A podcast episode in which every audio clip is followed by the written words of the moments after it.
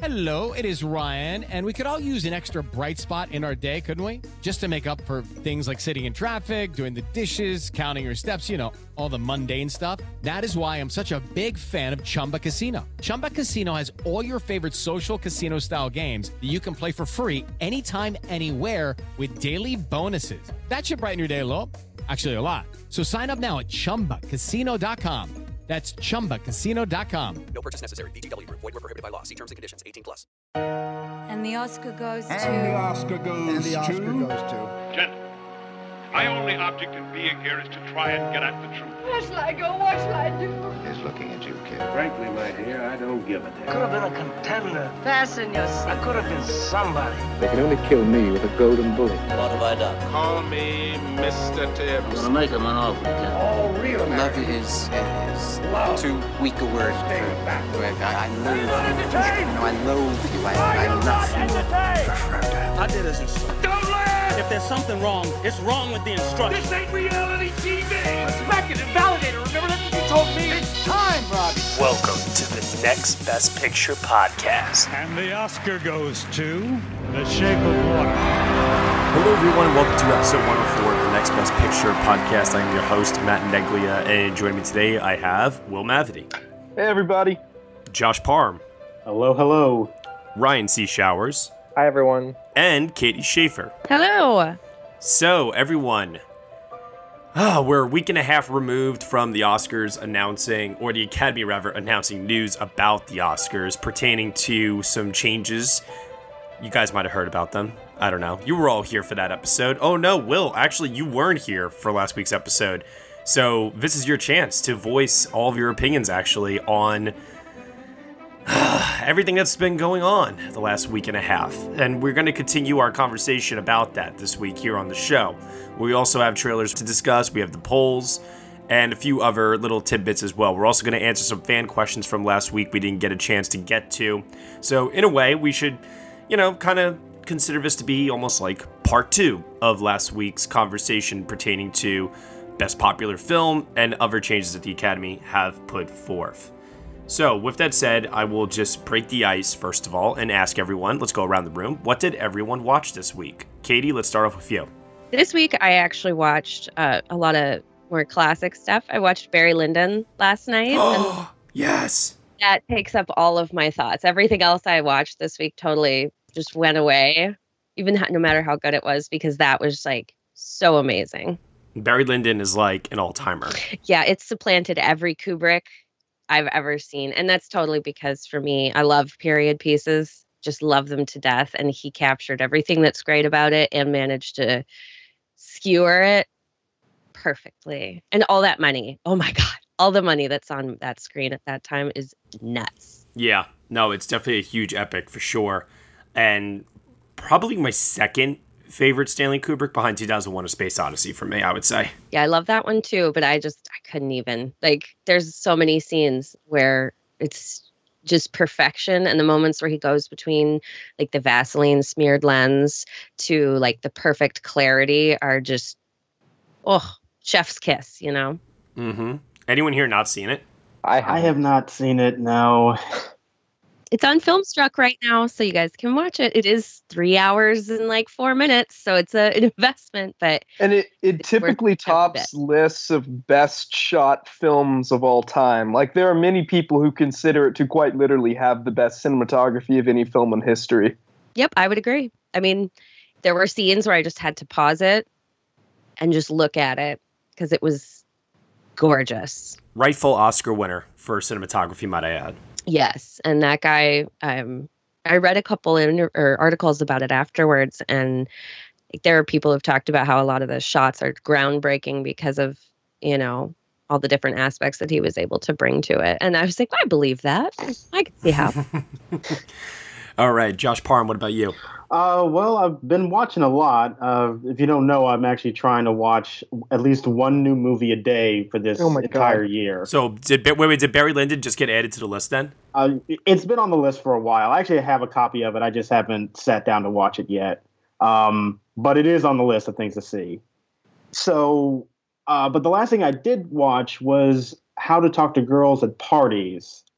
Um, Ooh, Yeah, which if you don't know, it's a movie that I think came out this year. Yeah. Yeah. Yeah, it it got buried. Nobody really went to see it, but it's uh, streaming on Amazon right now, and it's interesting. Uh, it is a total mess, but there's a lot of kind of fun things that go on in the movie. It just doesn't juggle them very well. But if you're sort of into weird John Cameron Mitchell stuff, then you know you might get something out of it. I wasn't a huge fan, but certainly was an interesting movie. Yeah, he wrote the original short, and it's good. It's great for him. Like his shorts are always pretty decent, but that one in particular is weird. So I'm interested to see how well they adapted it because it doesn't come across as cinematic when you read it. Yeah, I, I think as a short story, I could imagine it working a lot better than a feature film. Okay. Ryan C. Showers, you're up. So, of course, I watched um, Sharp Objects, the new episode six, um, um, like at least twice. Um, I watched. I went to see Mamma Mia with my family yesterday um, on a rewatch um, for my birthday, and Oh, happy birthday, Ryan. thank you. I'm Happy birthday. And then, but the biggest rewatch of the week for me was I, I watched Rachel Weisz's um, The Whistleblower from 2011. Oh, wow. And I'm kind of like gearing up for um, the favorite, and I love Rachel Weisz, and I I sometimes she gets um, pushed aside for other bigger named actresses like Kate Winslet or such. Um, and um, I always loved this movie, uh, and I remember whenever it first came, premiered at a festival back in 2011 she got a lot of buzz for it, and everyone thought she would be a shoe in for a nomination. And then her buzz dissipated, and she disappeared. Then I saw the film, and I'm I'm I, I'm on the the pro side. I, I can't believe she wasn't nominated, and it's been five years, and the, the film kind of um, went into obscurity. Like the Metacritic score isn't even at sixty, which is it which is amazing to me.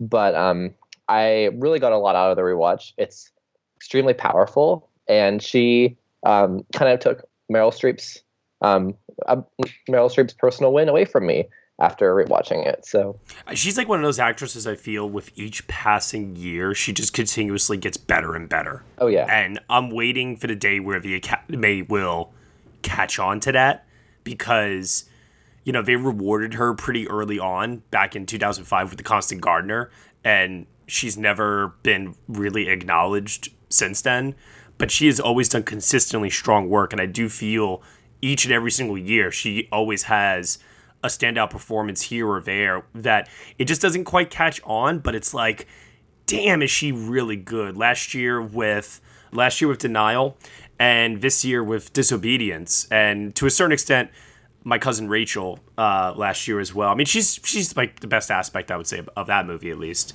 I loved her in that one. I saw that one, and I love period pieces, like I said. So that one was a delight for me, and Yeah. she made it so good. Absolutely. Well, and I think that the whistleblower is. Um, I think if people, if more people discover it in the future, um, I think it could become one of the defining feminist um, films of this decade. Okay. Will. Uh, mainly new releases. I saw Black Klansman and I saw The Miseducation of Cameron Post and The Wife. Okay, so which one of those three would you say was your favorite? Can't give a ranking yet. I'm just going to give little details I liked about each of them. Everyone told me Close was too quiet in The Wife to be a major contender for Best Actress. Who who's saying that? Who said that to you? I Because saw like even- I saw so many tweets about it uh, after TIFF last year, and then I, you know, I shared that in an Oscar face group we were in, and other people echoed the same thing. Like, yeah, I kept hearing she was too quiet. So she's not. I mean, I mean, they, they don't stay till the third act, I guess. Yeah, uh, like the the entire last twenty five minutes are just nothing but showy Oscar moments.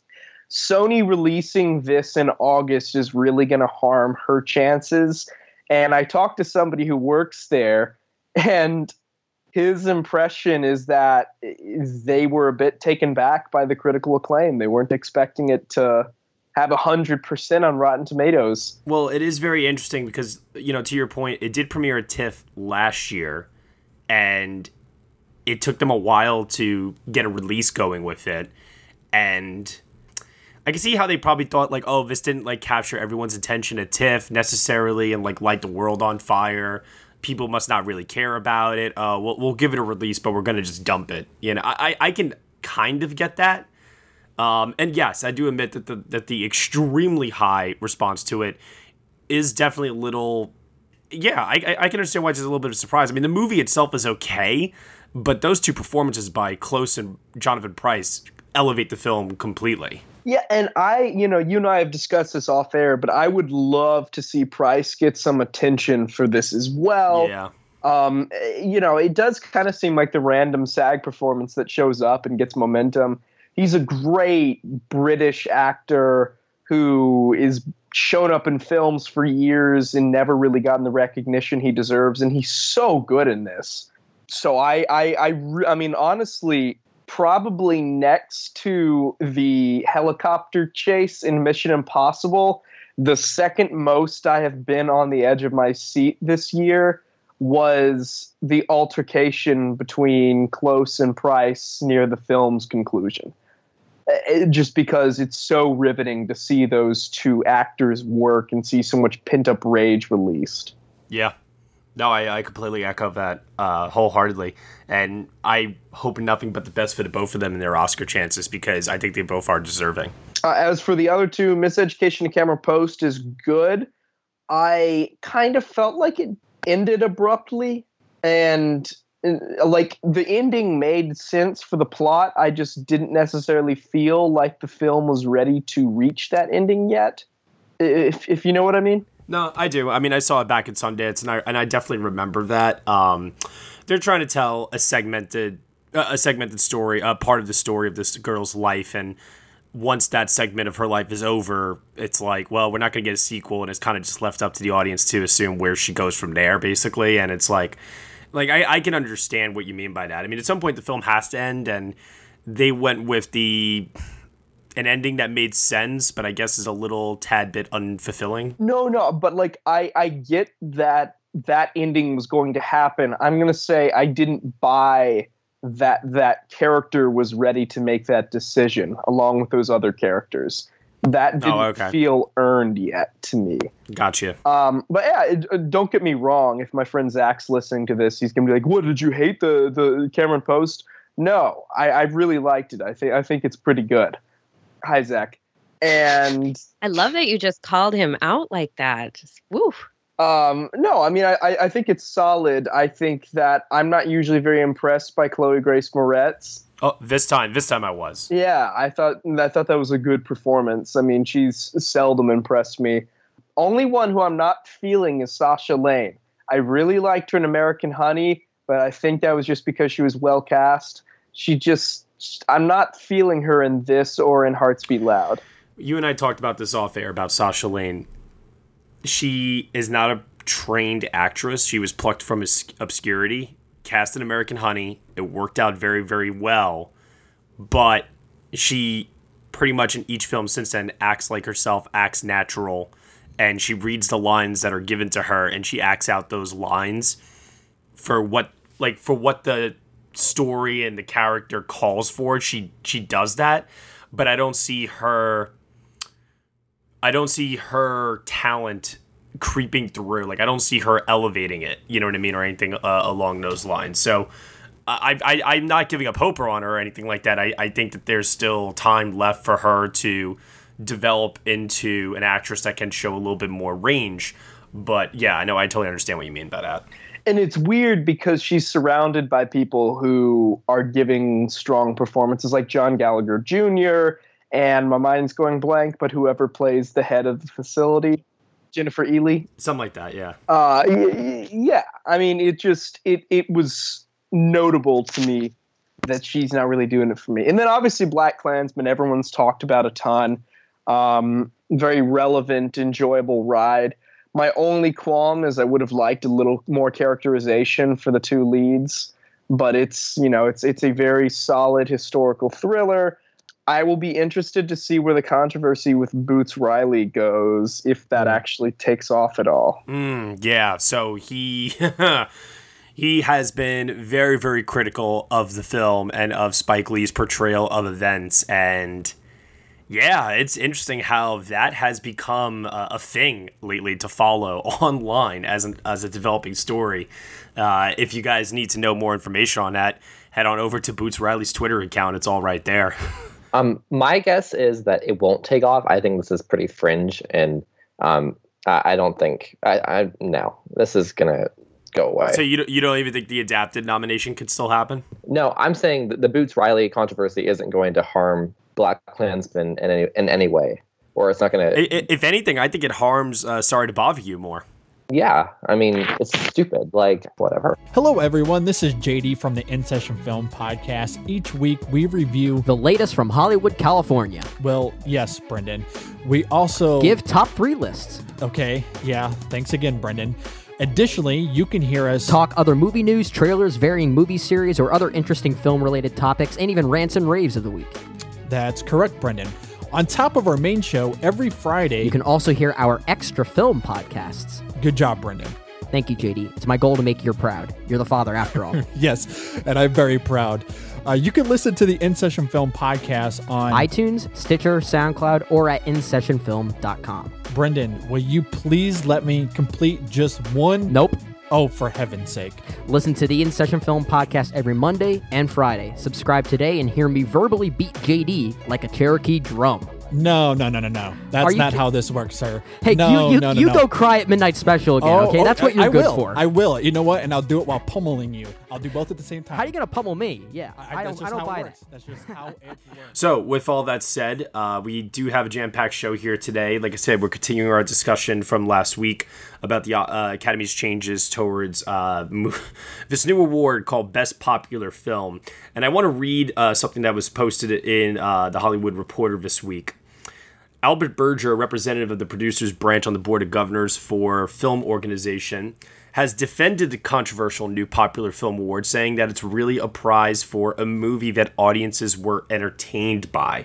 So he's on the producers branch of the Academy's Board of Governors, and he says he is very involved in the Oscar changes, and he's defending the uh, changes as a work in progress, saying that we should wait to hear what the details are. And when we do, we will have new ideas and, and perceptions of this change, and that people are definitely maybe a bit overreacting right now. Um, and he, that he doesn't really think that it is a popular film, so to speak. He thinks it's for outstanding entertainment. And he cites some examples of what he means by that. For him, that could mean something like Batman, Little Miss Sunshine, Risky Business, The Bourne Identity. Just as everybody has their own definition of entertainment, I think they also have their own definition of art. And I think it will ultimately be up to Academy members to figure out exactly how they approach this. I mean, first off, what he's saying here makes very little sense because he's basically just saying it's another Best Picture award now. Secondly, it is so insulting to all the other Best Picture winners. Mm-hmm. I was I was not expecting my tweet to take off the way it did about oh yeah i can't imagine anyone connecting to those cold inaccessible films like schindler's list 12 years a slave moonlight you know uh, lord of the Titanic. rings titanic It- it- like are, are they implying he which he no he is implying that these films that are nominated and win for best picture do not connect with people No, I think what it is is this, I, and I think we see this happen quite a lot. I think what it, I think this is one example of one human being who likes what he likes, has his own top ten list at the end of the year, and when he sees that the Academy Award for Best Picture of the nominees in that category don't they're they're not exactly his top 10 favorite films of the year. You know it's like oh you know how could these be considered the best of the year when i didn't think they were the best of the year? And i, I think that's what i think that's like what is happening with many people across many different spectrums. Because his examples that he listed for like little miss sunshine and batman and things like that it, it's like how do how do you have little miss sunshine and batman in the same exact category as a film considered popular. It, it just all goes back to this idea of what does popular mean? And then if these are the popular films, then what are the films nominated for Best Picture? unpopular. But what does that mean? Mm-hmm. Like, No, it doesn't and make any that's sense. what's offensive. And and like what what is the what is the point of a popular film if he's like, yeah, we should throw Little Miss Sunshine in Nebraska. Coincidentally, the two films I produced in the popular film category. Those aren't quote unquote popular films as as as the way he it seems like it was being described. Those are just films. You put them in with Best Picture. Like Right, when you talk about outstanding entertainment, like to me, you're just saying, you know, big dumb fun that everybody can go and have a good time at. That's that's what it seems like to me. And it's like, well, everybody can have a good time going to see things like Titanic, which is certainly not any of those qualities. It's entertaining, but that doesn't mean entertainment doesn't just mean something you can check your brain at the door and sit down and watch and ah, you know. And I so think that's he- the most frustrating thing to me about his statement. So his statement d- does it mean that like films like The Shape of Water and Three Billboards and La La Land aren't entertaining or aren't are boring? Like that's the imp- im- im- impression I got. And that people don't connect with them. Right. I mean, and that's just ludicrous. I mean, like, and to me, he was saying like, "Oh, this is you know the best picture not boring, and we're gonna have fun." So, but really, are the are the movies that are nominated and win best picture are they boring? I don't think so. Like, I just think it's so stupid and silly and so off the cusp. Like, there was no finesse, there was no thought put into this. This was just an old man talking. Like, Here, here's what I think is maybe, maybe contributing a little bit to how people feel about the Best Picture nominees. This is just one small little thing.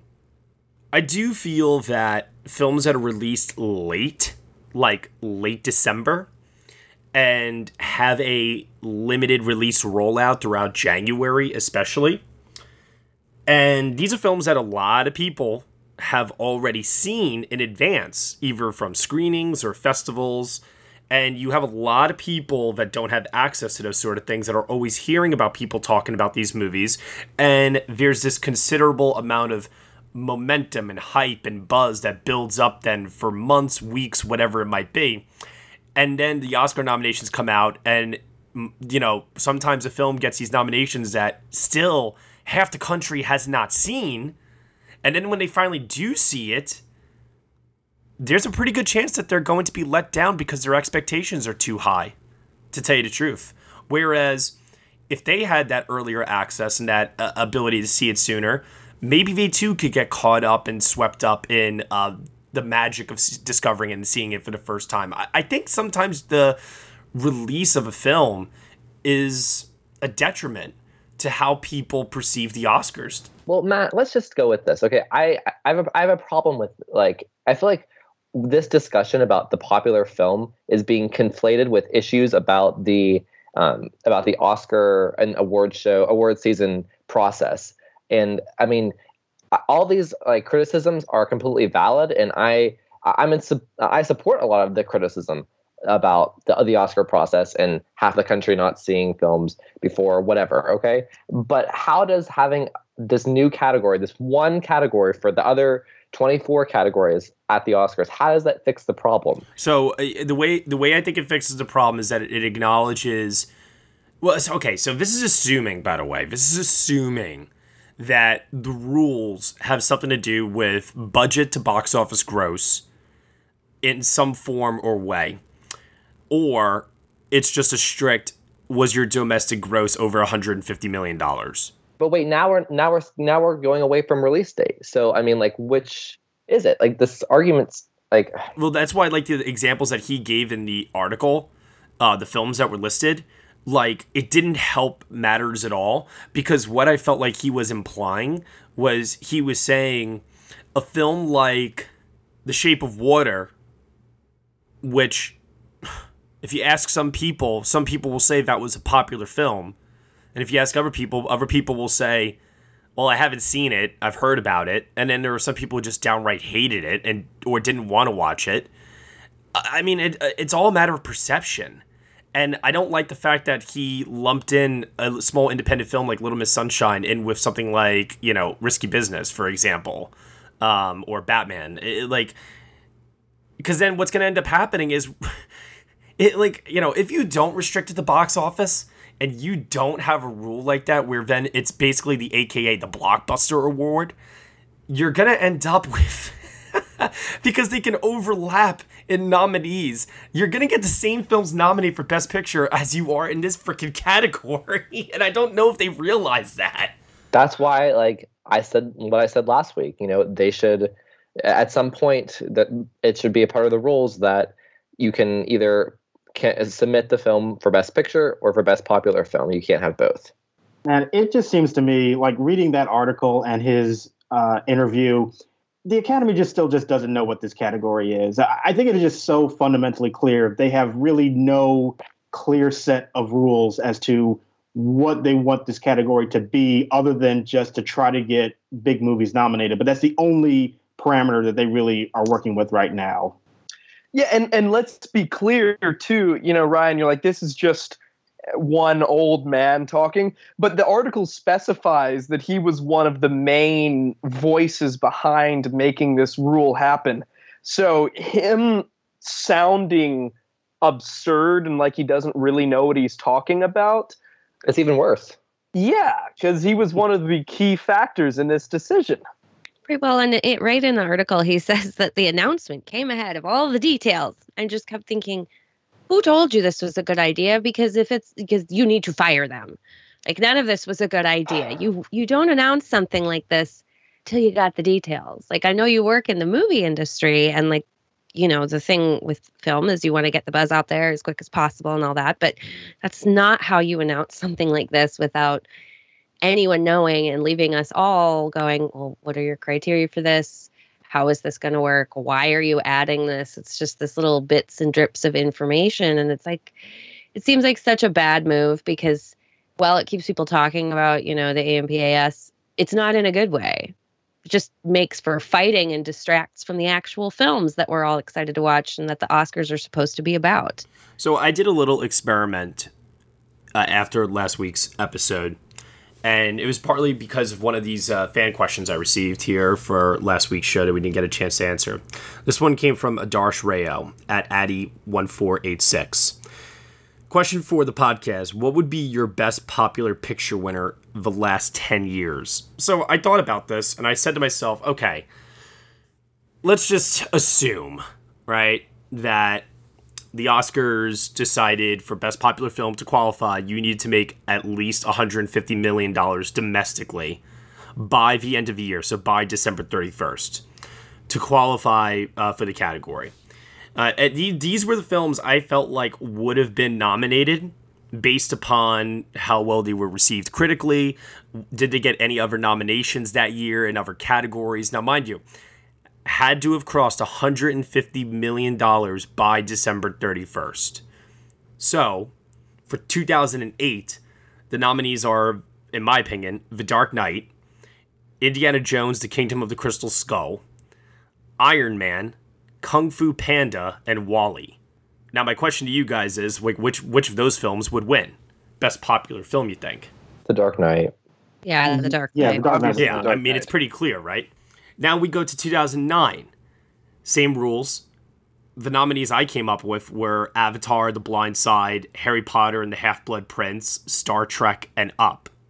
Now, one, two, three of those films were nominated for Best Picture Avatar, The Blind Side, and Up. Yeah, obviously, Avatar wins.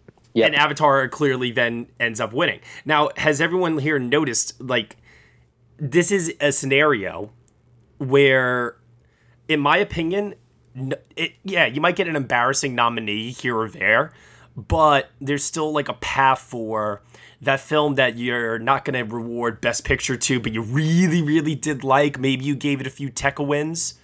There's still like an acknowledgement there. And the article um, did bring up the first ever uh, Oscar for Best Picture. A lot of people like to say it went to Wings, but in reality, it also went to. Um, it went to Sunrise, A Song of Two Humans. So there were two Best Picture awards that year, as a result of which uh, Wings re- was named Outstanding Picture, and Sunrise received the award for Unique and Artistic Picture. I feel like that is kind of where we are heading. We're just calling it something different. Let's be clear. Like, okay, for instance, in this scenario, Avatar was probably the runner-up for Best Picture. I mean, it won the Golden Globe. There was a lot of buzz behind it. I, I so really, it's it's a consolation prize. Well, yeah, I mean, because uh, I'm gonna, I'm just gonna keep continuing because at this point, I just, you know, I think it's fascinating. Uh, 2010. okay, here's here's like the first one where it's like this makes sense, but it's like, oh god, Alice in Wonderland would have been a nominee. No. Yeah, it would have. It won two Oscars. I mean, I know, but at the same time, it just hurts. It hurts That's so one bad. of my that most movie hated is so films bad. of all time. Yeah, so it, it would have gotten in here. I hate. I, I think Harry Potter and the Deathly Hallows Part One, How to Train Your Dragon, Inception, and Toy Story Three. In uh, Toy Story three, probably. Yeah, I, would say Inception. I, yeah, I would actually say Inception. I, I, I think I think Toy Story Three. Actually, Toy Story three would have won animated though. Would Yeah, have? I because mean, Toy Story, yeah, Toy Story three already had animated, and you can give that to four. Nolan. Well, you know, that's going to be very interesting to find out. Like, somebody, I, I can't remember where I heard this, but somebody brought up the idea of an animated film getting nominated in all three categories picture, animated, and best popular film. And there, there's then an opportunity for it to win all three. That's And that would have been asinine Toy me. What will probably happen is what we're all concerned about is that suddenly that we don't nominate Toy Story 3 for Best Picture. I'm not going to give my vote to it in Best Picture. I can give it a, a, a mention in these two other categories made specially for it. We don't need to uh, nominate Avatar. We don't need to nominate The Dark Knight, you know? But you know what's really you know what's really scary about that then? If you don't nominate it in all three and you choose to only nominate it in one, you are in effect contributing towards a vote split. and it makes the problem worse. you you'll have more artsy, more limited movies in Best Picture, and you know bigger and stupider movies in popular film. Yeah, they're going to unwittingly turn Best Picture actually into a category that alienates people. Yep. 2011, Bridesmaids, Harry Potter and Deathly Hallows Part 2, The Help, Mission Impossible Ghost Protocol, and Rise of the Planet of the Apes. I guess the help. Yeah, unfortunately. Although, it, listen, if they had time to campaign this thing, I could see a scenario where Harry Potter Deathly Hallows Part 2 becomes like a reward for the whole franchise. Me too. Sort of Right. thing. Yeah, that's Like where I Lord of was the leaning. Rings. Yeah, exactly. Uh, 2012, The Avengers, Brave, The Dark Knight Rises, The Hunger Games, and Skyfall. Skyfall. Yeah, I think it would be Skyfall. That was probably close to a Best Picture nomination anyway. 2013, Frozen, Gravity, The Hunger Games Catching Fire, Iron Man 3, and Star Trek Into Darkness. Now here's the thing. It's going to be Gravity, just like Avatar, which was probably run the the runner up for Best Picture. Like, and here we go again. Like, Exactly. So you're starting to see a trend here, right? of course. I mean, oh, okay. 2014, Dawn of the Planet of the Apes, Gone Girl, Guardians of the Galaxy, Interstellar, and the Lego movie. Gone Girl. Going My out on a would- limb here. My heart would want Gone Girl, but I wouldn't want Gone Girl winning this award. I want it winning the real Best Picture. Like, Yeah. Gone Girl was like, oh, it's like the yeah. I'm I'm done. I really don't know what would win this, to tell you the truth. Um, it, it was, but isn't it like amazing, like a scenario where the Lego Movie gets nominated here in Best Popular Film, but it doesn't get nominated in animated, let's say, because like like that that scenario I said before, where if you don't nominate it in both on your ballot and you, and you choose to do one over the other, there's a chance it could miss out on one or both because the votes aren't united in one place. Well, so can I just raise this point? Like, do you guys think this is a good idea to have a movie like nominated in three different categories? Like, I don't. I just it makes me my skin crawl. Like, why can't like? I mean, I feel like we're just you know basking in a movie. Like, a, I just ugh. Okay, I'm almost done. 2015, Inside Out, Mad Max Fury Road, The Martian, Star Wars: The Force Awakens, and Straight Outta Compton. I think hmm. it would have been Mad Max. I think it came. I think Mad Yeah. Max is like the Dark Knight of that year, where I think it came close to be to Best Picture, but it just just missed it. See, I think Star Wars. I think it would have been close between Mad Max and Star Wars, but I do think Mad Max probably would have pulled out ahead. By the time voting happened, uh, Star Wars' little like burst of rapturous love had kind of dissipated. Yeah, I think it would have been Mad Max.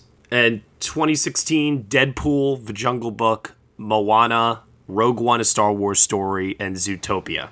Oof, what a bad year. Oh, oh God. Zootopia, I guess. Yeah, I think it would have been Zootopia. Although I have this like really, really, really weird feeling it could have been Deadpool. It would have been a very small selection voting for it, but Uh, 2017, last year now. Coco, Dunkirk, Get Out, Logan, Star Wars: The Last Jedi. Get out. Yeah, it probably would have been Get Out. But then then I start to wonder if that had happened, would Jordan Peele have won original screenplay? See, I'm going to go, I'm going to say that I think Star Wars would have won Best Popular because I think people would have pushed Get Out towards Best Picture. I think there was a lot of expectations that it would have won that.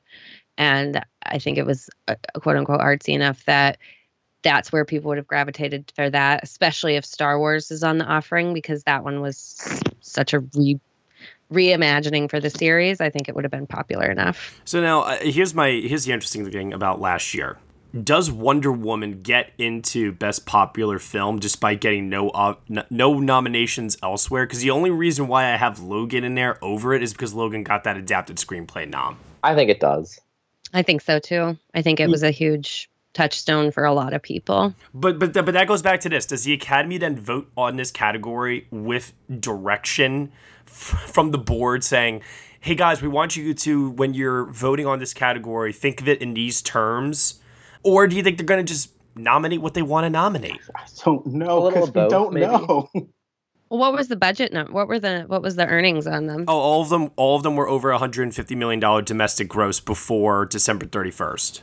Well, part of the part of Wonder Woman's problem was it just didn't fit into a category perfectly last year when, when we were making predictions. So I don't, and but it got a lot of guild support. So I don't think that it was that the Academy disliked Wonder Woman. I think it would have gotten in for this category, no doubt. I mean, it it was a phenomenon last year. Yeah, I mean, Yeah, it got what I agree. PGA, uh, CAS, CDG, ADG. I mean, like, yeah, like the guilds. WGA. WGA, yeah, like most guilds came to bat for it. Yeah, and I don't think Logan would have gotten in. I don't think Logan had it. Well, the adapted screenplay, totally get that. I, I don't think that it had the popularity for to beat Wonder Woman. It, just, just didn't. Okay.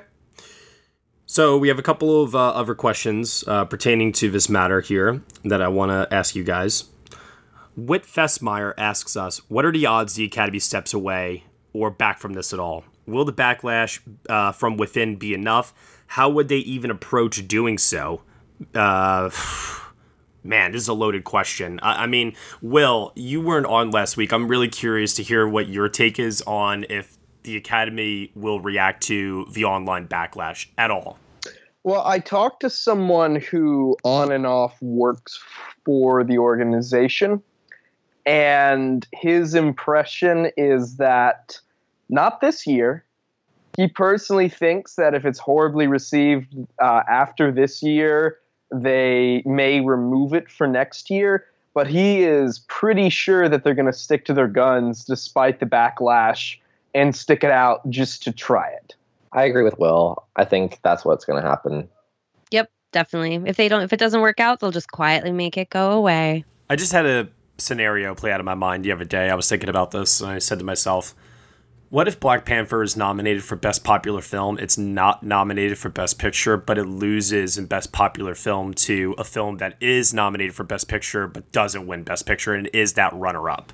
I don't think that's going to happen. I think this is the Black Panther award. This is the separate but e- equal Best Picture award. Yeah, and then and then Black Panther, which I think probably if they hadn't created this award would have been nominated for Best Picture, does not get nominated anymore, and that sucks. Like honestly, the reason why they probably don't have a philosophy written in stone about this category is because they're thinking about Black Panther getting it nominated, avoiding a controversy, and that's the whole basis for it. But no one's saying it. It's it's the subtext, but it's the real reason. What do you guys think of the idea that this that if best popular film was solely based on the budget and it, as in like nobody gets to vote for it it wins as like an honorary award of like you made the most money this year Oh God. No. Well, then, then like Transformers: Revenge of the Fallen, or you know, there, there's some terrible stuff that could win. By Then that. this isn't about merit or quality. This is about Right. whatever. It just seems like it. Well, why when give I an heard Oscar? it, You that's don't need. so what it fits into is you made the most money, yay! Why can't you just enjoy your bank account? Like, I mean, exactly. That is the award. The can we start drinking at eleven o'clock Jordan, to get through this? Like, Didn't you celebrate last night, Ryan? yeah, I had like four margaritas. I was horrible. I, Well, it's your birthday and it's the weekend, so you, You better get some carry on. hungover brunch.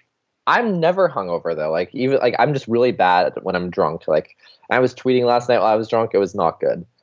I deleted those tweets this morning. That's the new drunk dialing is drunk tweeting. Next question. If the inevitable were to actually happen, what movie so far would be the most deserving of the Best Popular Film Award, in your opinion? Not what will win, but what do you think is the most deserving? And the person who sent this in was called Film Bastard, and he writes at the end, and why is that film Mission Impossible Fallout? Well, I, I do think Black Panther of the quote unquote popular films this year is the most deserving. I definitely thought it was more compelling than the other Marvel film this year, Infinity War. Um, there is a lot of social relevance to it, but it also, I mean, it, it is just a very well made, well acted, well constructed film. I really liked Mission Impossible Fallout, but it doesn't necessarily have the meat to it that Black Panther did. Well, can I ask you guys a question? Everybody just say yes or no. Does Annihilation would Annihilation count as a popular film? No, No. neither in No. budget nor in box office returns. Uh, But but but but then but but then if they announce rules saying that it's not based on budget and it's all based on what your perception of popular is, could you imagine? No, I mean that's absurd. If they try to go that vague, And I've heard some people saying saying about Annihilation, saying, "Oh, you know, this could be a way to reward films like Annihilation or Blade Runner 2049." Like neither of those films, you The expansion to ten nominees was supposed to do that. exactly. Yeah, And- is Annihilation is much more a, a best picture to me. I mean, I, yeah, right, but i- it's amazing and it's such a great film. But it would never. None of my friends who don't watch movie who aren't into movies even know what that movie is or that it came out unless I told them about it. Here, here's my question to you guys: If there was a straight ten last year, okay, straight ten, and it was under the old voting system, and I, I like doing this sometimes because I was talking, I think, to Michael Schwartz about this. I was asked, I was like saying to him, I don't think you have a scenario where the same eight and the same nine still carry over with the addition of the one or two. I think that one or two of the eight or nine that films that are nominated for Best Picture actually drop off. yeah, definitely. Like extremely loud and incredibly close would not have made under the old system in 2011 if they had kept it voting the way it was. I don't. I don't know that Warhorse would have either. I- and I'm only saying this because I, I, I then ask myself, like, in what world does The Force Awakens or even The Last Jedi uh, get a Best Picture nomination i underneath that system? Does Blade Runner 2049 get in? Like, what? Like, I, I would no, say that last year it would have been Wonder Woman, not Blade Runner. Yeah. I, I- wait a minute, wait a minute. Wonder Woman would get a Best Picture nomination and nothing else. Yeah, I actually think so. As crazy as it sounds. That would that would have been wild. That that definitely. I mean, would have been they, wild. they they can't. I mean, it it fits the type. It had the PGA support, and we saw, you know, in in years, in the two years they had a straight ten, how closely the PGA tracked with the ultimate Best Picture nominees. I mean, I think yes, it would have. Yeah. It's pretty crazy. Um, to answer the Twitter question, a popular movie that no one's talking about is Ocean's Eight, and I would love to see that nominated if this category does go forward. It's a, it's a good call out there, actually. Okay, another question here. This one comes from Richard Houlihan. What Oscar change or special achievement award from the past have you strongly disagreed with? Example Did it bother you when they introduced Best Animated Film in 2001? Do you miss having two original score categories? Do you like Roger Rabbit? Do movies like Roger Rabbit deserve their own special Oscars? they don't need two score categories. I think that was silly in the first place, especially because people found ways to kind of fudge what the definition of a comedy score was, just as they've done with the Golden Globes. And no, I don't mind an animated film Oscar because there was no award already to honor them, which there is a award to honor popular films already. It's called Best Picture. It's because animation is a different technique than narrative film, live action narrative film. You know, this just got me to thinking about how a lot of people incorrectly state sometimes that Toy Story, the first Toy Story film, won an Oscar for Best Animated Feature Film, not knowing that the award wasn't created yet. Instead, Toy Story received a special honorary Oscar.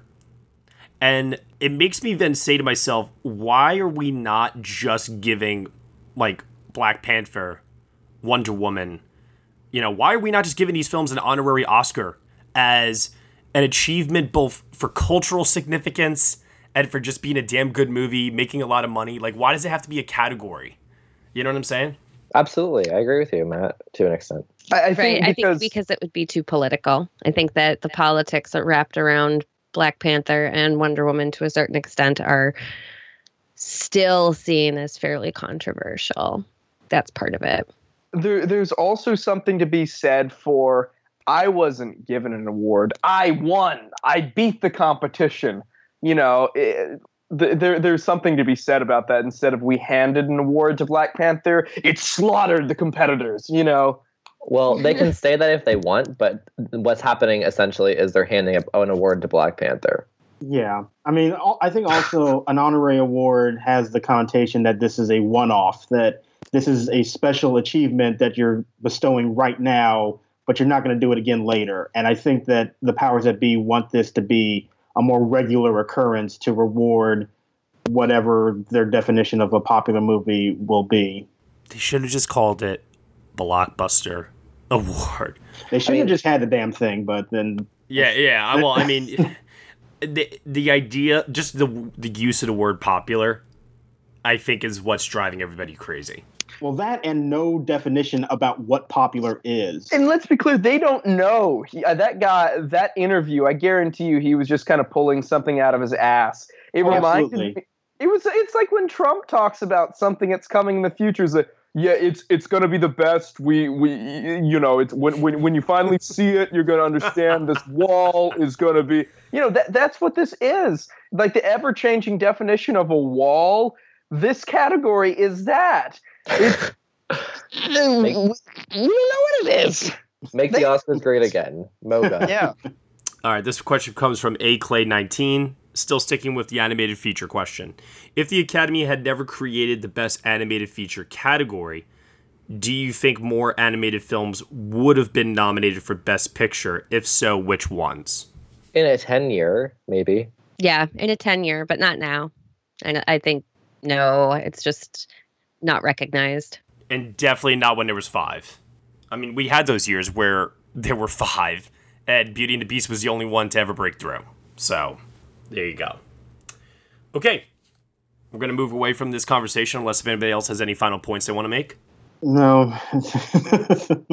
No, still still exhausted by the whole changes without explanations thing. Just Oh. give us details, please, so we can all Okay. Feel better.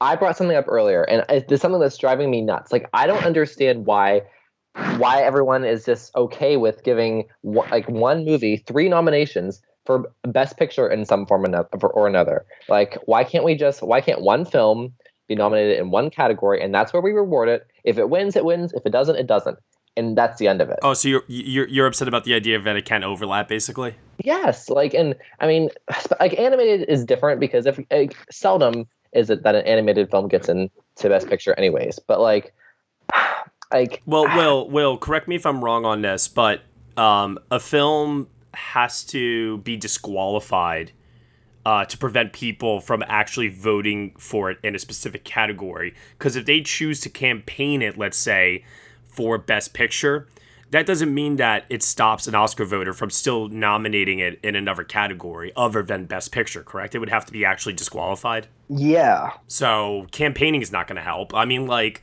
yeah, you might get you might get special endorsement from the, the, the director or the studio might choose to specifically campaign a film somewhere, but voters are going to do what voters want to do at the end of the day.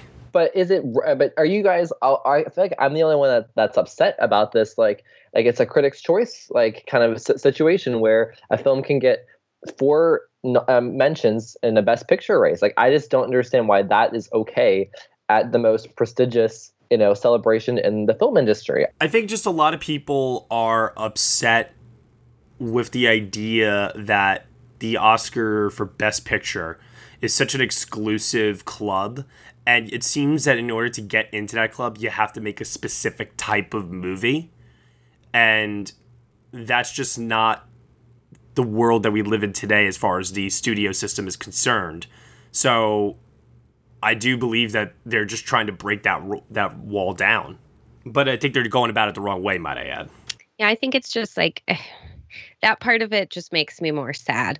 And so it's hard to be so it's hard to be mad about it when there's so much other stuff going on and because it's like Will said uh, or Will confirmed that it's up to the voters. And so to a certain extent you don't want to take away people's choices in voting how they feel it's appropriate. But at the same time it's like, well, come on now. We don't need one movie winning all of those awards. Like because then it's not representative of the actual quality of the of the year. No, it's it, it's not an actual prestigious competition at that point. Yeah, it actually devalues it. Yeah, I, and I mean, as far as the overlap is concerned, I just sort of feel like there's overlap, as you said, with animation. There's overlap with foreign films, so that doesn't bother me so much. I'm more concerned just about the category itself, really. But it doesn't overlap that much. Like there aren't many amours or you know ups. There aren't that many. No, but it still is allowed to happen. So the fact that they want an overlap between the popular film and Best Picture, it's like I get it. I, am not that mad about it because it's justified in other categories. Did everyone else uh, see another tweet that I put out about films that grossed over a hundred million dollars at the domestic box office that have been nominated for for Best Picture in the last ten years? I saw it. Yeah. Mm-hmm. I did. Like, who was saying that the Oscars don't actually reward popular films. And if you are going to stand there and make that claim, I think what they really mean is the Oscars are not rewarding Disney Marvel. Yeah, yeah, pretty much. I, well, the other thing to keep in mind is that the Oscars used to reward movies that did make a ton of money at the box office, but the audience trend has just not been going to see those movies anymore. They just the audience wants it's just the audience is into something different now. Hey everyone, I'm Aaron. And I'm Patrick. And together we host the Feelin' Film Podcast, a show that focuses more on the emotional takeaway from a movie experience rather than its technical merit. Yes, sir. Talking about what we love about film and focusing less on the critical side of things makes for a very entertaining and enjoyable discussion. New episodes drop every Monday morning and you can catch them on iTunes, Stitcher, iHeartRadio, and many other podcasting networks. You can also find out more about the show at feelinfilm.com. In the meantime, as we say on the show, stay positive and keep feeling film. Okay, so our first trailer that we're going to discuss now is a film that will contend for Best Popular Film. Hell, I have no idea. It's a Netflix title, though, so that's going to make it popular to a certain degree. It's a film from Alfonso Cuarón, something to really get excited about the Oscar winning director for Gravity and also uh, director of Children of Men. It's his new black and white film titled Roma. Let's take a look at a trailer for this one.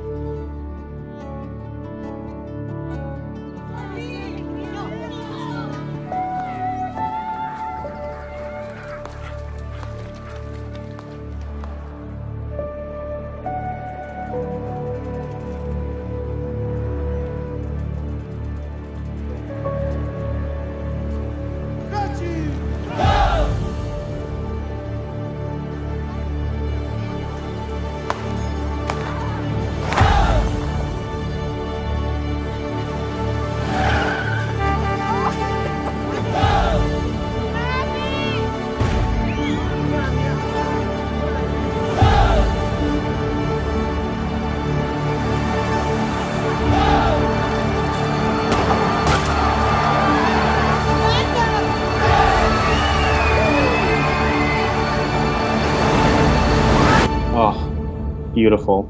Just oh my god, I was speechless. It's a shame the film doesn't have an actual score because that music sounds lovely. Mm-hmm. Yeah, that is true. Yeah, for those who don't know, it's like No Country for Old Men. It's completely musicless, by the way. Did you guys notice the sound, um, the sound editing in that trailer with like the the woman at the beginning like cleaning and like the water and um, I mean the sound just kind Oh, of how, how could you not? I listened Yeah. to it with headphones on and it was spectacular. yeah. I mean, that, that in every interview, they keep mentioning that they think it's going to be a big sound film because it doesn't have music. The soundscape is the music. That's why I keep telling people, I'm like, dude, this is this is probably our winner in one of those categories. And everyone's like, no, it's not going to happen. It's not flashy enough. I'm like, it sounds pretty damn flashy. There, there's military conflict. Like it could tot you know, as of 2016, with the Arrival and Hacksaw winning, winning, we saw that voters sometimes understand the differences between categories. This could definitely win a sound Oscar. I'm in agreement with you there, Ver- Ver Will. I actually have it winning sound editing at the moment. I, I still have the Stars Born winning sound mixing now. Yeah, that sounds that sounds believable. So from the trailer, I got a mix. Like I, I was reminded of two films. I was reminded of Babel and Bicycle Thieves, and I'm not sure why, but that, that's what just kind of came to mind. Bicycle Thieves because it's in black and white. Babel because uh, international foreign film from one of the three amigos. I don't know. I don't know, but um, it, it- that those that's the um, those are what I was recalled to, I guess, and especially with the the woman swimming in the ocean for some reason, um, it reminded me of Ariana. What, what's her name? Who was dominating for Ariana best? Grande. Adriana Barraza. Adriana Braza. Yeah, I have to say the cinematography looks absolutely stunning, and it's very very clear just from the few shots that we got from this trailer alone that this is definitely a shoe in for best cinematography this year. And th- Knock th- on that, will be, that will be historic. You know, we've never had a director be nominated for cinematography. And yes, unlike Paul Thomas Anderson last year, Cuarón is the sole credited cinematographer, looks like, and they are going to submit him accordingly. Yeah, I mean, you know, we're talking a lot about the sound here and how the sound is supposed to be like the music. That also makes me then think about editing and how crucial, like for a film like Baby Driver, for example, how that film's editing served, uh, like it gave that film a, a beat, and that beat and that rhythm was the music of the movie. I wonder if Roma, it won't be as flashy, but I think editing will play like a crucial role in creating that illusion for people. So uh, yeah, uh, basically, I guess what I'm trying to say is this is an across the board contender everywhere. Um, do you guys think um, Alfonso Cuarón could come out of Roma and the Oscars this year with more um, Academy Awards than Alejandro Gonzalez Inarritu? It's possible if they love the film. I mean, it could get. Yeah, I mean, like if they really love it, you know, Birdman, they gave him picture, director, and screenplay. That could happen again, and then he wins Cinematography too. a- and editing. He's the editor too. Yeah, people seem to forget that the year of Gravity, he won two Oscars for editing and for directing. I mean, absolutely. If this film's a hit, he could demolish Inarritu's record. And then in a few years, Guillermo del Toro's follow up to The Shape of Water, he just wins like five Oscars that year, and then it's just like the three of them just have all the Oscars in the world. oh man, it's crazy, absolutely crazy. Okay, let's now move over to the polls. We have some exciting news this week as one of our polls uh, finished up, and we got our new throwback film for September. Okay, so the question was. Which September 2018 movie should our next throwback review be influenced by? The choices were The House with a Clock in Its Walls, Life Itself, The Nun, The Old Man and the Gun, and The Predator. It rhymed. The nun, the old man, and the gun. No, which one of those? Like, which one? I know it's it's a rhyme. Damn it. Um, probably old man and the gun because you could do something Redford. Yeah, I Two, agree. although I might want it to be the Predator just because I love those kinds of things. Okay. The Nun received 43 votes. The Predator received 49 votes. The Old Man and the Gun received 92 votes. Hmm. Woo! So, I have already made the list, and I just want to put a little asterisk next to this. These are films that cannot have been nominated or won Best Picture. So, no Butch Cassidy and the Sundance Kid, no All the President's Men, no The Sting, no ordinary people. I'm sorry, I'm sorry, I'm sorry. But I think that this group of nominees that we have here for people to choose for a throwback film review are really solid. They are all tied to the old man and the gun in some way, either through director David Lowery, um, through Robert Redford. So here are the nominees. We have All Is Lost, starring Robert Redford in one of his best on screen performances. We have a film that premiered at Sundance, a film festival that Robert Redford himself created, directed by David Lowery and starring Casey Affleck, A Ghost Story. We have Jeremiah Johnson, once again, one of Robert Redford's iconic screen performances, followed up by a film that is a huge nostalgic hit for many people, The Natural. Pete's Dragon, another David Lowery directed film starring Robert Redford. And a Robert Redford directorial effort that was not nominated for Best Picture, but still has quite a bit of acclaim. A River Runs Through It. Mm. It's a very interesting lineup. Yeah. It's quite varied. Mm hmm. I don't know. What, what would you guys all prefer to have win? Well, I mean, I love A Ghost Story. That was my favorite movie uh, last year. But I have to say, I would really love another reexamination of Pete's Dragon. I think that is one of those Disney movies that got lost in the shuffle that I would really love to talk about again. Michael's been whispering in your ear. Michael convinced me to go out and buy that film on Blu-ray, and I did. And I didn't think it was all that, to tell you the truth. Well, but maybe you're right there, uh, Josh. Maybe it deserves re-examination. I mean, that was a movie that I had very low expectations going into it, and was pleasantly surprised by it. Will, do you have a preference? Um, maybe All Is Lost. Katie. I think I'd go with the classic. A river runs through it. I'd love to watch that one again. I haven't seen it since I was really young. Ryan. All is lost. Okay. Well, that poll will be up on nextbestpicture.com for everyone to choose from, so by all means, head on over. All right. Now, next up for our next poll. Last week for Crazy Rich Asians, we asked everybody which is your favorite romantic comedy of the decade so far. Lots, lots, lots, lots of votes for this one, people. We had over 200 votes. So I want to thank everybody for that. First time I'm seeing the results. And okay. All right, interesting. Choices were About Time, The Big Sick, Midnight in Paris, Crazy Stupid Love, Easy A, Enough Said, The Five Year Engagement, Love Simon, Obvious Child, Silver Linings Playbook, The Spectacular Now, Top 5, Trainwreck, Warm Bodies, and there was a write in option. Parm, preference, and predicted winner. Uh, my preference would be Obvious Child, the predicted winner, predicted winner, Big Sick. Okay. Katie. Um, preference for me would be uh, the Big Sick. Um, and I'm gonna guess that that's the one that won. Ryan. Uh, my preference is Silver Linings Playbook, and um, I predict that the Big Sick will beat it. Will? Uh, the Big Sick's gonna win. Okay. And the vote results are in, and the top five are in fifth place with 19 votes, Midnight in Paris. In fourth place with 24 votes, About Time. In third place with 30 votes, Crazy Stupid Love. In second place with 31 votes is The Big Sick. And in first place with 41 Silver votes, Linings Silver Linings Playbook. Oh my god, that just made my day. See, I Matt Matt made a comment last week that I'm a defeatist when it comes to um, David O. Russell's films. So, and rarely does anybody like David O. Russell outside of me. So this is just like validation. Well, everybody liked Silver Linings Playbook. That's the only one that doesn't see. You know, that's the only one that seems gets consistent praise.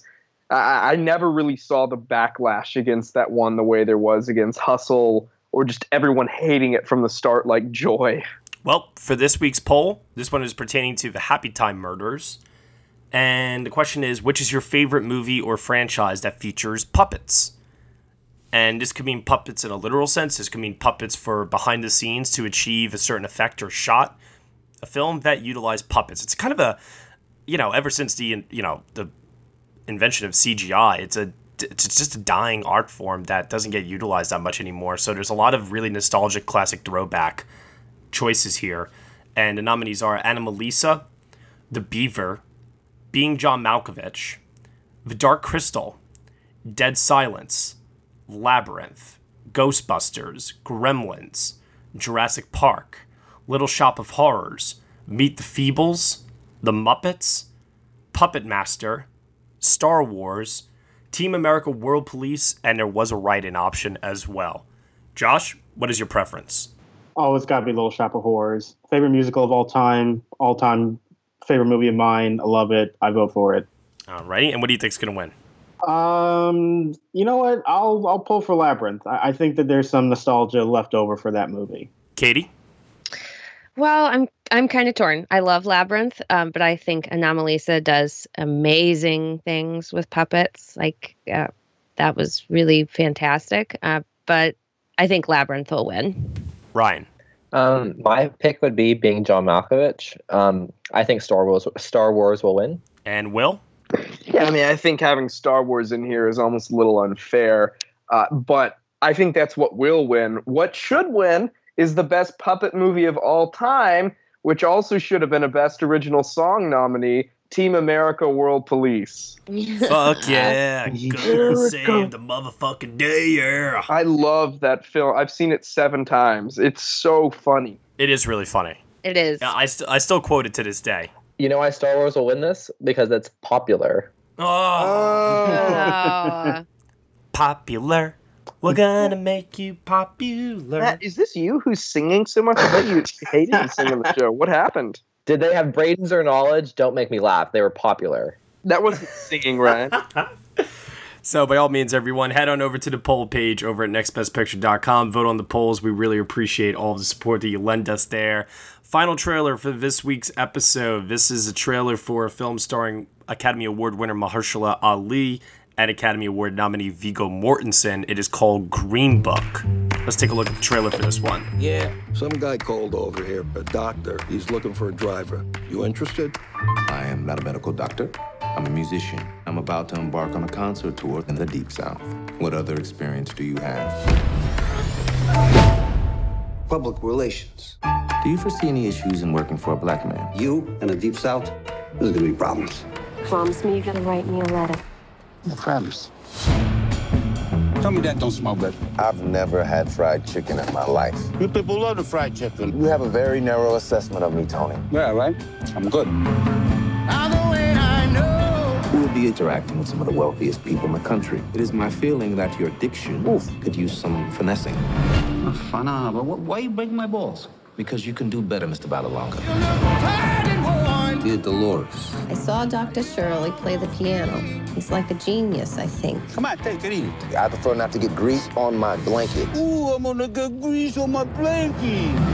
This gentleman says that I'm not permitted to dine here. I'm afraid not. How does he smile and shake their hands like that? Because it takes courage to change people's hearts. What are you doing? A letter. May I? Dear Dolores, sometimes you remind me of a house. You know this is pathetic, right? Put this down. The distance between us is breaking my spirit.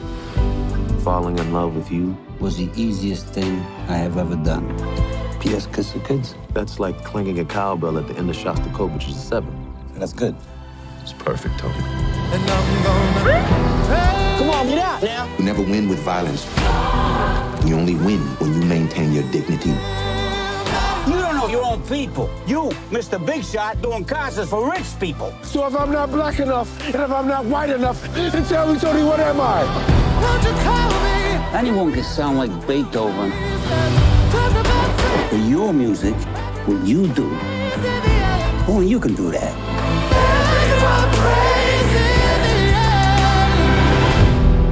What do we do about the bones? We do this.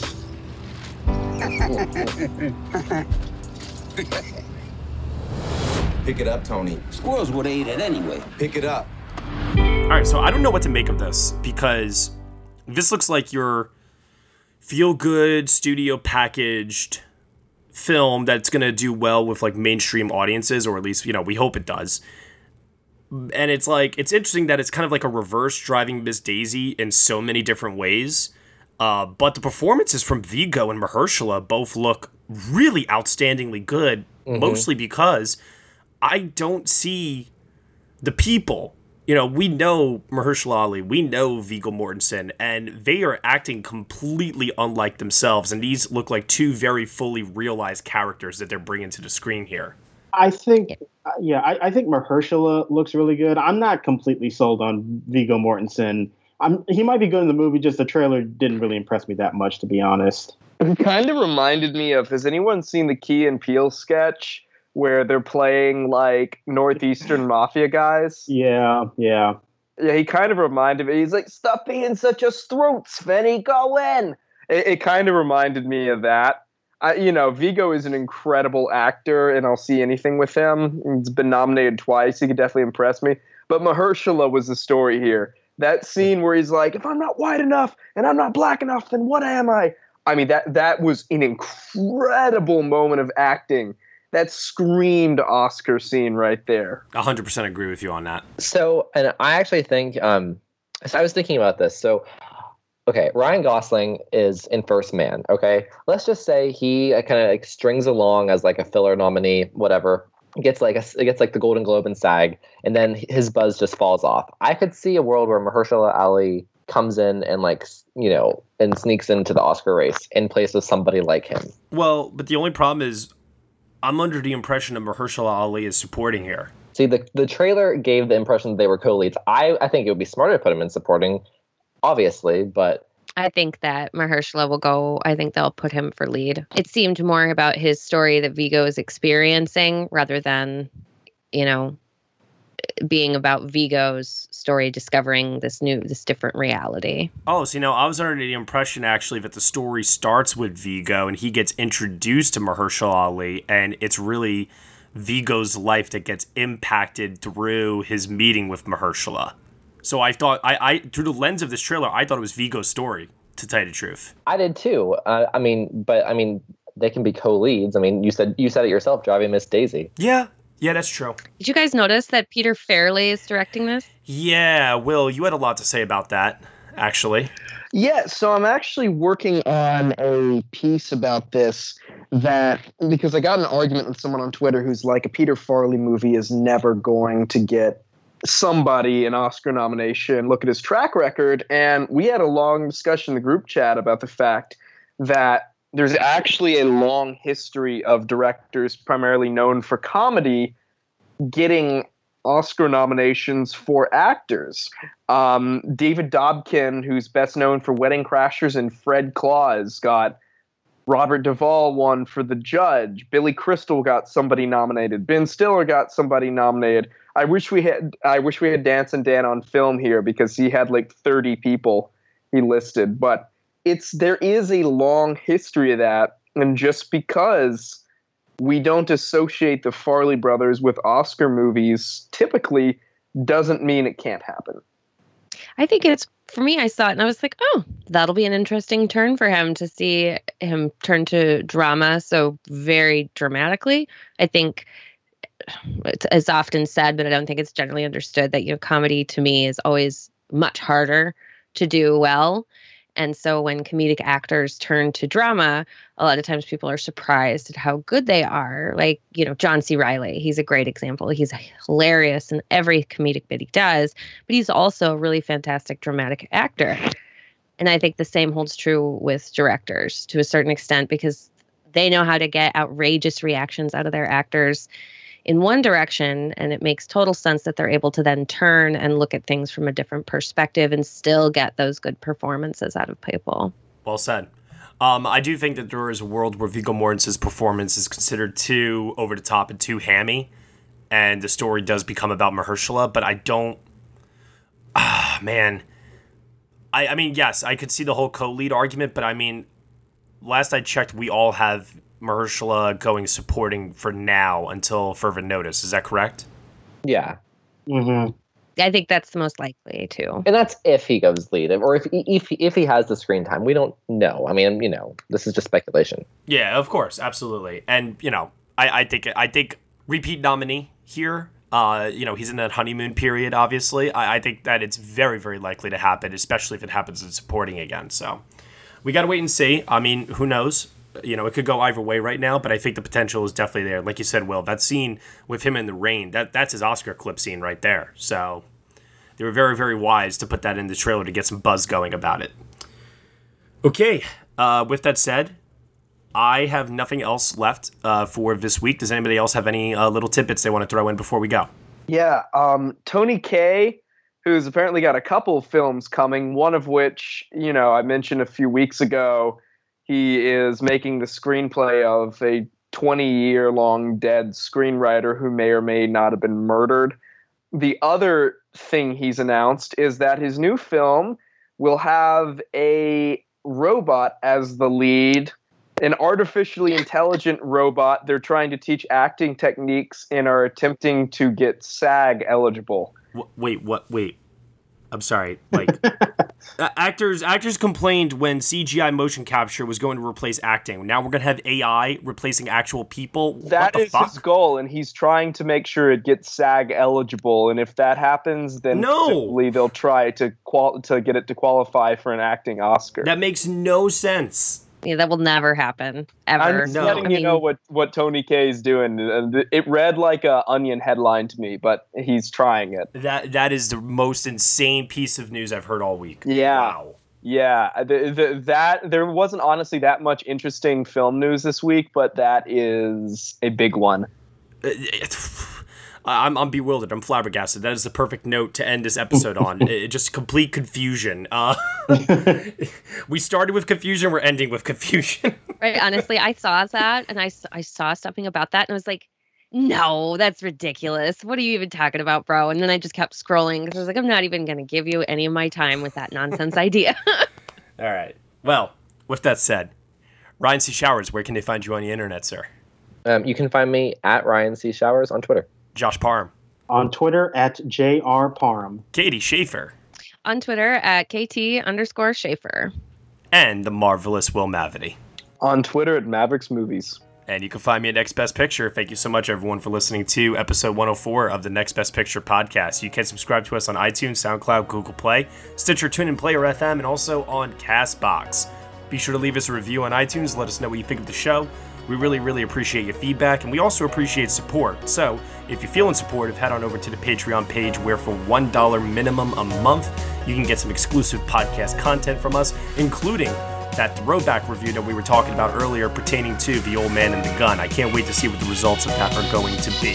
Thank you so much for listening, as always, and we shall see you all next time.